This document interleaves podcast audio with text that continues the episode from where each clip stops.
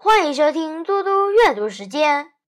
今天我要阅读的是安德鲁·克莱门斯的校园小说《零花钱大计划》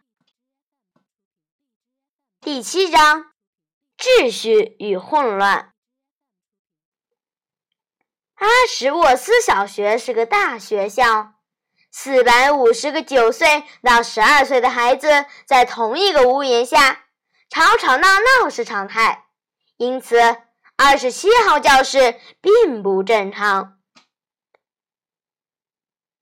哈什沃斯的二十七号教室从来不会乱七八糟或吵吵闹闹，二十七号教室永远像座安静的小岛，充满秩序与宁静。这是因为安东尼·吉诺托波罗老师统治着这个小小国度。大家都称呼他吉老师。吉老师个子普通，除了他的头以外，他的头很大，和身体不成比例。但这或许只是视觉错误，因为他黑白相间的卷发四处乱长，足足有五厘米长。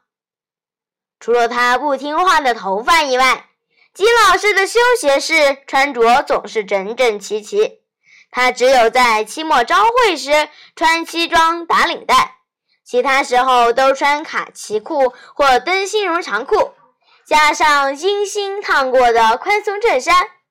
他的黑眼睛好像可以把人看穿，脸上总是挂着开朗的笑容，以至于会让人不会太注意他那个特别大的鼻子。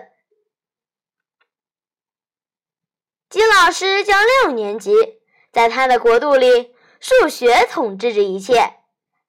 他的教室里的一切，包括了出了名的安静这件事，全都是数学的产物。吉老师不只是教六年级数学，他的生活就是数学。他连呼吸、吃饭、睡觉、做梦都是数学。他太太在高中教几何学。甚至可以说，他的结婚对象也是数学，而且他们的独子在州立大学主修工程学。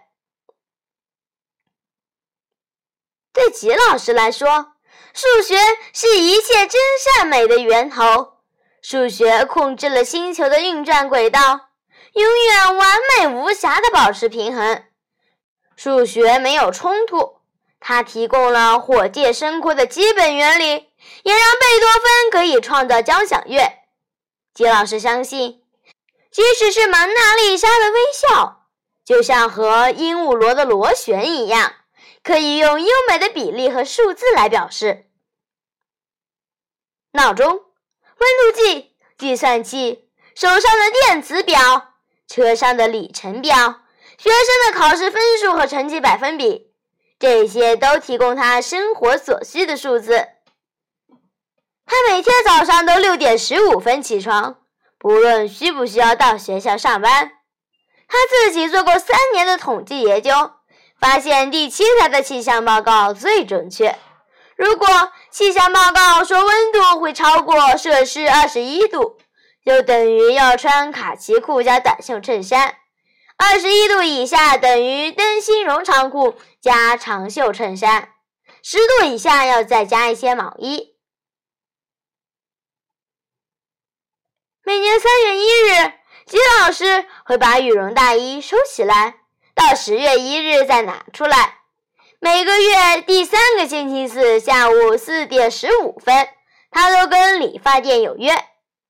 他的白色丰田轿车每跑八千八百千米就该换一次机油。当里程表到了十七万六千千米，也就是该换第二十次机油时。他和他太太就会开始寻找下一辆新的白色丰田轿车。为什么一定要是丰田轿车呢？因为数学，这是他的经济能力状况所能负担的最便宜、功能最多、维修问题最少的汽车。那么，为什么一定要白色的？还是数学。夏天时，白色汽车的车内温度最低，可以减少冷气的使用。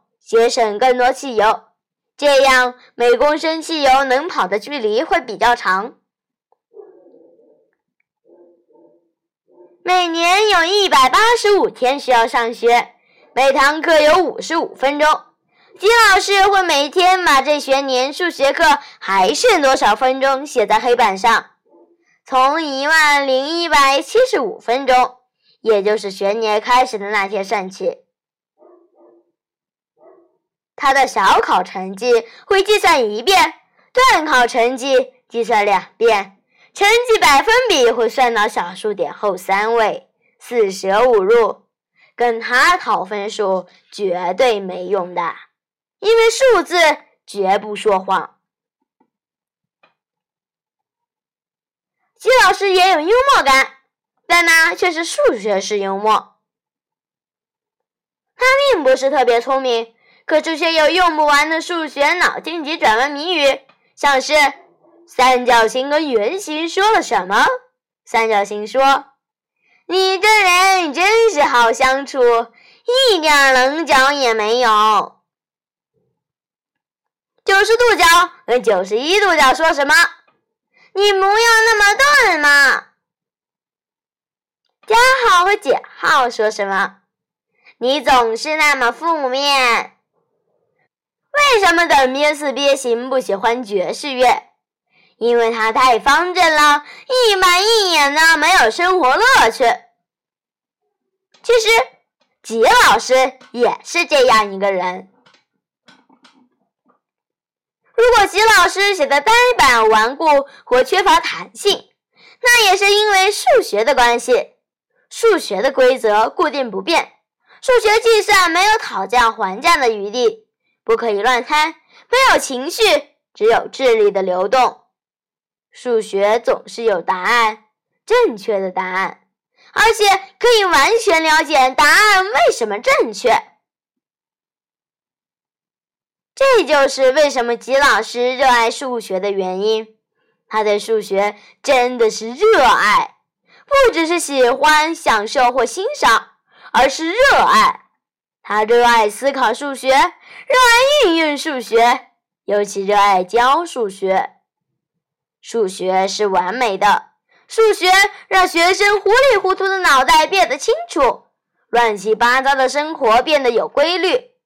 世界上有那么多事情一直在改变，比如政治、气候、能源价格，还有《时代》杂志的封面。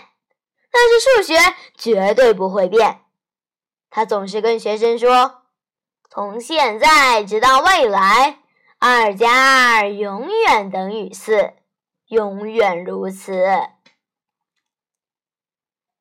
但是在这一天，六年级数学课还剩下六千七百九十分的时候，格雷格·肯顿满脑子混乱地冲进安静的第二十七号教室。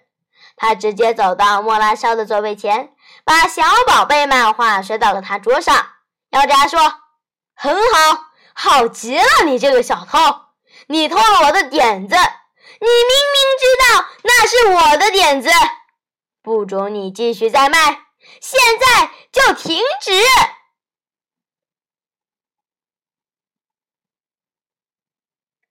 谢谢大家，我们下次再见。